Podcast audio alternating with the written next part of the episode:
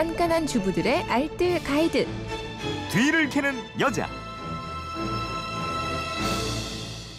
살림의 지혜를 공유하는 시간입니다. 뒤를 캐는 여자 오늘도 곽지연 리포터와 함께합니다. 어서 오세요. 네, 안녕하세요. 휴대폰 뒷번호 7797님인데 멀미에는 생강이 좋다는데 어떻게 하는 게 가장 좋을까요? 라고 문의 주셨는데 네. 이제 곧 명절이고 장거리 운행하시는 분들도 많고 이러실 텐데 참멀미 하는 분들한테 아주 유용한 정보겠어요. 그러니까요. 아무래도 명절 때는 장시간 교통수단을 이용할 수밖에 없잖아요. 근데 멀미가 심한 사람은 정말 이동하는 내내 지옥과 같은 시간일 겁니다.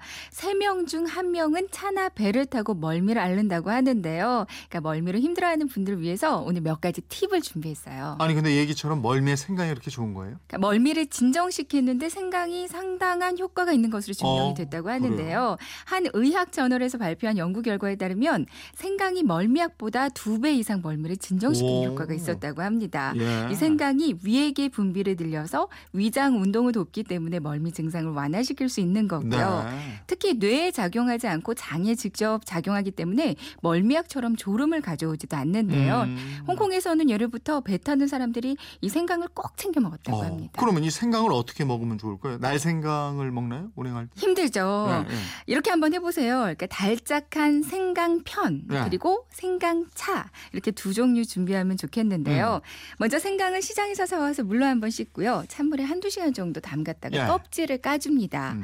이 생강 껍질은 지난번에 양 파망 활용법 할 때 한번 말씀드렸는데요. 양파망으로 이렇게 싹싹 벗겨주면 잘 벗겨지거든요. 네. 네. 이 껍질을 벗긴 생강은 이 반은 차로 끓여주고요. 음. 그 중에서 반은 얇게 납작하게 썰어서 편을 만들어 주시면 되는데요. 네. 이 생강편을 만드는 방법은 납작하게 썰어서 물에 한번 넣고요. 음. 한번 중불로 끓여주세요. 네. 근데 생강에 톡 쏘는 맛을 좀 좋아하시는 분들은 따로 끓여주지 않고 그냥 사용하셔도 무방하고요. 음. 한번 끓였다면 찬물에 식히고 이제 팬에 생강 넣고 같은 용량의 설탕을 1대1로 넣고 중불로 끓입니다. 네. 생강에서 물이 나오니까 물을 따로 안 넣어주셔도 되고요. 네. 중불로 끓이다가 물이 어느 정도 줄기 시작하면 약불로 넣고 계속해서 저 어주세요. 네. 그러니까 계속 젓다 보면 생강이 하얀 가루가 생기면서 음. 이 설탕 꽃이 피거든요. 네. 그럼 이걸 식혀뒀다가 지퍼백에 넣어서 차 타기 전에 한 두세 개쯤 먹고 음. 또 운행 중에 멀미 날 때마다 하나씩 드시면 정말 멀미 걱정 없이 다녀올 네. 수 있을 겁니다. 생강차요. 그럼 생강차 어떻게 간단하게 만들 수 있는 방법? 생강차는 생강청을 만들어 놓는 게 좋아요. 네. 그러니까 작은 유리병을 소독하고요. 껍질 벗겨놓은 생강은 작게 채 썰기를 합니다. 음. 그러니까 유리병에다가 생강 넣고 설탕이나 꿀 넣고요. 네. 이대로 한 3, 4일 정도 보관했다가 물 타서 드시면 되거든요. 음. 가시다가 역시 속이 이상하다 싶으시면 이렇게 생강차를 조금 마시면 효과를 많이 보실 수 있을 거예요. 네. 생강 말고는 뭐 있어요? 멀미 예방하는 다른 노하우? 네.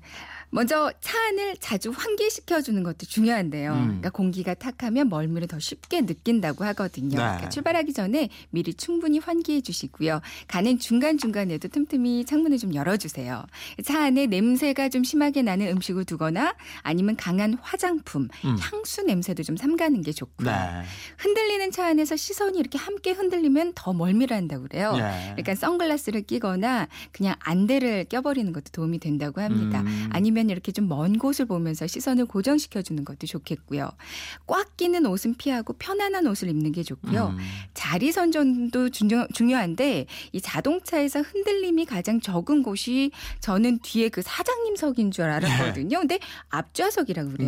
네. 그러니까 되도록 앞에 앉는 게 좋겠고요. 그런 선택이 가능하시다면 낮 시간보다는 밤 시간에 이동하는 게 멀미가 덜 난다고 합니다. 음. 운전자는 피곤한데 멀미는 덜하군요. 밤에 운전하는 게. 네. 그렇죠. 지금까지 뒤를 캐는 여자 곽지연 리포터였습니다. 고맙습니다. 네, 고맙습니다.